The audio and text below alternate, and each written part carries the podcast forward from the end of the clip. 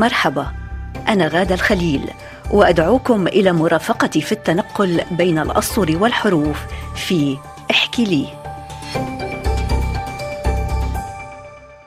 مرحبا. استوقفتني هذه القصة لأهمية وخطورة أحداثها. إذا كانت قضية الهجرة ومآسيها ومرارتها قد كتب عنها الكثير وعن القادمين إلى بلد لا يعرفون لغته وتقاليده وظروف العمل فيه فإن الذي ينبغي الكتابة عنها أكثر للتنبيه والتحذير من مخاطرها مواقع التواصل الاجتماعي التي تحولت في بعض الأحيان إلى سيف قاطع خصوصا في يد من يستغلها لأهداف بذيئة وسفيهة وحتى قاتلة لمجرد زيادة متابعة صاحب أو صاحبة هذا الموقع. على أمل بعد الاستماع إلى هذه الحكاية استخلاص العبرة. صفعات لمحمود ديب. أجبرته حرارة الشمس على التوقف تحت ظل احتمى به لعله ينسيه مرارة البحث عن عمل دون واسطة في بلد غريب. طوقته رائحة نفاذة لينظر جهة فتاة تتجه ناحية سيارة فخمة. فتح لها السائق باب السيارة. فسقطت دمعة من عينه ودعا الله أن يفتح له باب رزق. انطلقت السيارة. فإذا به يلمح مجموعة من السائقين. تمنى أن يكون من زمرتهم. منعه حاجز اللغة من التواصل معهم. تتحدث الفتيات الموسرات لغته لكن أن له. فهن يخرجن مثل الغزلان لتنطلق بهن تلك السيارات في لمح البصر.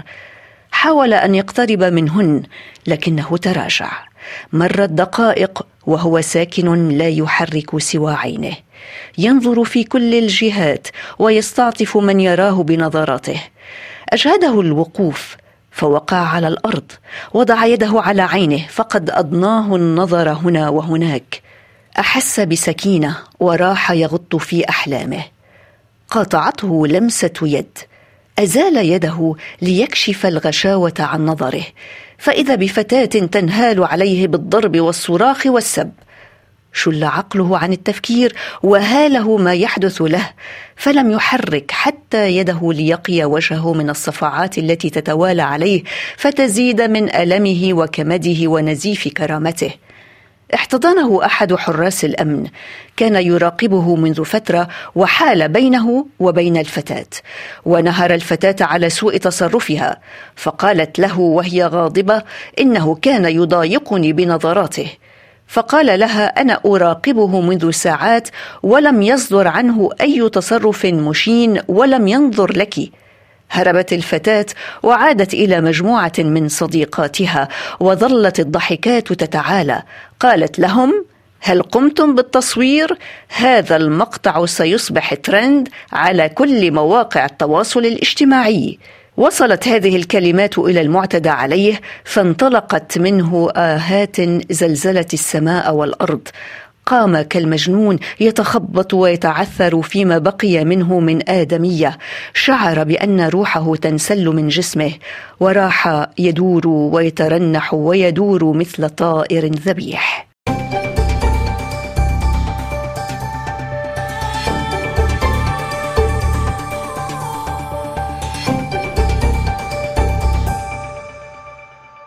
استمعنا إلى قصة اليوم بعنوان صفعات لمحمود الديب من مصر يعلق عليها الكاتب والناقد البحريني نادر كاظم.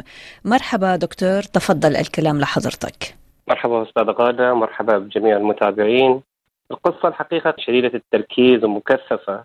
الميزة الأساسية أنها ترتكز على مستويات عديدة من المفارقة. في مستوى أول من المفارقة يظهر في التعارض الشديد بين هذا الشاب الذي هو بطل القصة الذي يبحث دون فائدة عن عمل في بلد آخر يتشارك هو معه نفس اللغة يعني يبدو أنه هو شخص عربي يبحث في بلد عربي آخر. بين واقع هذا الشاب البائس جدا وبين فتيات مترفات يخرجن كما يصف القصة مثل الغزلان إلى سياراتهن الفارهة.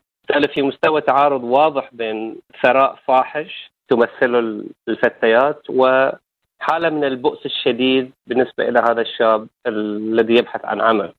المستوى الآخر من المفارقة يظهر في التعارض الحاد وهو أهم مستوى الحقيقة في القصة. التعارض بين الواقع الفعلي المر والصعب الذي يعيشه هذا الشاب الذي يبحث عن عمل دون جدوى وبين الواقع الافتراضي على مواقع التواصل الاجتماعي.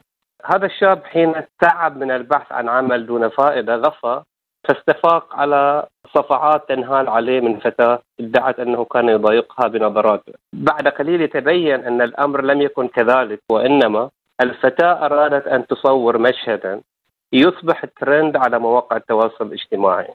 بهذا المعنى تتحول كرامة البشر وحياة البشر الفعلية على أرض الواقع إلى مجرد ترند على مواقع التواصل الاجتماعي المستوى الثالث من المفارقة. يكمن في مفارقة الهوية أن الشاب يتحدث نفس لغة الفتيات المرفهات بمعنى أنه يتقاسم على الأقل معهم قاسم هوية مشترك مهم وهو اللغة. وفي المقابل فهو لا يطمح إلا أن يكون سائق لدى هؤلاء النسوة أو الفتيات بدل السائقين الأجانب الذين لم يكن هو يجيد الحديث بلغتهم. طبعا المستوى الأهم من المفارقة في الرواية هذا المستوى الرابع يكمن في ما أسميه مفارقة التحديق. كان الشاب كان يحدق في كل الجهات إلى أن تعب وفعليا كان يحدق في الفتيات المرفهات ولكن نوع التحديق كان تحديق استعطاف. ثم الفتاة دعت الذي صفعته أنه كان يضايقها بالنظرات وبالتحديق. وفي الوقت ذاته فإن هذه الفتاة لم تتورع عن مضايقته وإهانته وصفعه لا لشيء سوى تحويله إلى موضوع للتحديق والنبر المركز على مواقع التواصل الاجتماعي بحيث يتحول البشر وكرامة البشر ويقدم الواقع الفعلي واقع البشر أنفسهم بأفراحهم وأتراحهم. البشر الذين من لحم ودم ويشعرون ويحسون يقدم هذا الواقع الفعلي للبشر أشبه بكبش فداء أو قربان أمام استعراض الواقع الافتراضي. دكتور نادر يعني دعني كمان أقول إنه أنا ممتنة لمحمود لتناوله هذا الموضوع. يعني استغلال الإنسان بالزمان كنا نعرف ربما الإنسان الجبار الغني إلى ما هنالك. للانسان الضعيف أو الفقير؟ اليوم قضية المواقع التواصل الاجتماعي أصبحت تطال أي إنسان على هذه الأرض لأنه ما ممكن ممكن توضع صورة على إحدى المواقع إلا تشعر إنه انتشرت أو سرقت أو أو أو أو. فهذا الموضوع جدا حساس اليوم وفي مخاطره الكبيرة. يعني ربما تناول محمود هذه القصة أو هذه الناحية من آه، مواقع التواصل الاجتماعي أو الواقع الافتراضي ولكن نحن نريد هون أن نتحدث بشكل إجمالي. وهذا يلقي الضوء أيضا على المخاطر. واليوم شبابنا عم يتحدثوا عن هكذا مواضيع لأنه هي من صفة حياتهم. صحيح. آه طبعا حياتنا تغيرت آه، ليس من الآن يعني منذ الستينات على الأقل. يعني في تنظيرات كثيرة ظهرت ما يسمى مجتمع الاستعراض أو مجتمع الفرجة أو عصر الصورة وعالم الصورة بنظرة سريعة على ما كتب حول هذا الموضوع بس حتى أعطي المتابعين فكرة عن الموضوع. في 1967 نشر مفكر فرنسي مشهور اسمه جيدي بو كتاب مشهور بعنوان مجتمع الاستعراض. نعم. جيدي بور كان يحلل ما الذي يحصل في عصر الرأسمالية الاستهلاكية.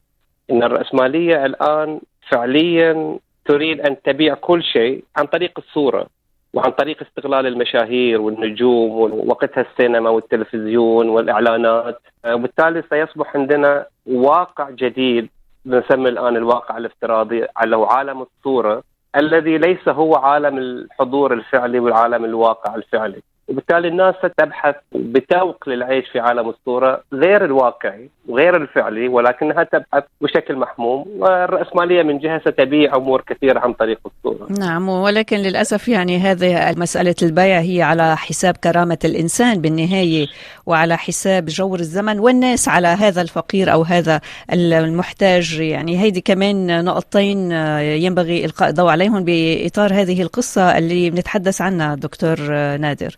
أنا صحيح هو اللي حصل مع السوشيال ميديا الحقيقة تغيرات كبيرة حصلت حتى في علاقاتنا مع أنفسنا ومع الآخرين. في ما في علاقة مع الآخرين يمكن نحن ضمن الأهل صرنا ما في علاقة. أصبحت أصبحت علاقة افتراضية لذلك أنا أنا عندي واحد من كتبي نعم. كنت كاتب عن ال social media هو اسمها social media بس هي فعليا unsocial media. يعني هي وسائل تواصل لا اجتماعيه لا لأن.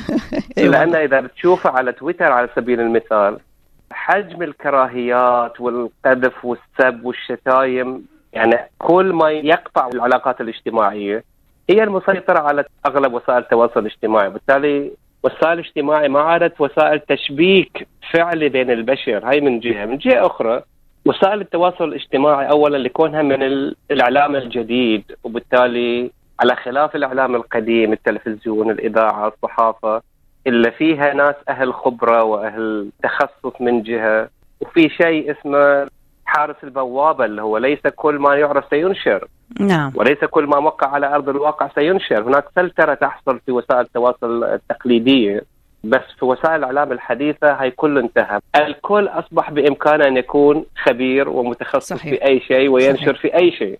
هاي النقطه الأولى، النقطة الأخرى إن وسائل التواصل الاجتماعي فتحت شهية الكل للشهرة،. في فيلم إلى وودي ألين كان يتحدث عن شخص كان مشهور ثم فقد الشهرة وانتقل الاعلام إلى شخص آخر فالرجل الأول من أجل تذكير الآخرين بأنه مشهور وكذا كذا خرج عاريا في الشارع فقط لتذكير الناس. يعني يريد أن يكون موضوع للاستعراض بأي طريقة وباي ثمن. نعم. هاي نقطة الحقيقة ال social media لها دور كبير في تنشيطها في مخيلة الناس. من جهة أخرى ال social media مرتبطة أيضا بشيء كان يسمى في علم الاجتماع أو درس في علم الاجتماع تحت اسم التفاعلية الرمزية. نحن نتواصل كبشر عن طريق الرموز. بس فعليا التواصل هو شكل من أشكال تقديم الذات أمام الآخرين. كيف أنا أعرض نفسي أمام الآخرين؟ نعم. ال social media الآن تتيح فرصة أمام الكل أن يعرض نفسه أمام الآخرين. طلبا لاعجاب وتقدير واحترام ورسم صورة جيدة أمام الآخرين. ونحن نحن حنقول لهم انتبهوا انتبهوا من الصفعات لأنه قد أيضا ياخذوا كل هالأشخاص صفعة تكون صفعة جدا كبيرة ومؤذية وتودي أيضا بحياتهم أو قد تودي بمسيرتهم ونحن نشكرك دكتور نادر أخذتنا هيك لأجواء جميلة جدا يعني من خلال هذه القصة لك نحن على كم موضوع قدرنا نتطرق وكم محور. شكرا. إلى شكرا جزيلا. قصة وحكاية. وأنا غادة الخليل أقول لكل صاحب حكاية احكي لي. احكي لي بودكاست أصلي جديد لمونتي كارلو الدولية تجدونه على تطبيقاتنا وعلى منصات البودكاست. إلى اللقاء.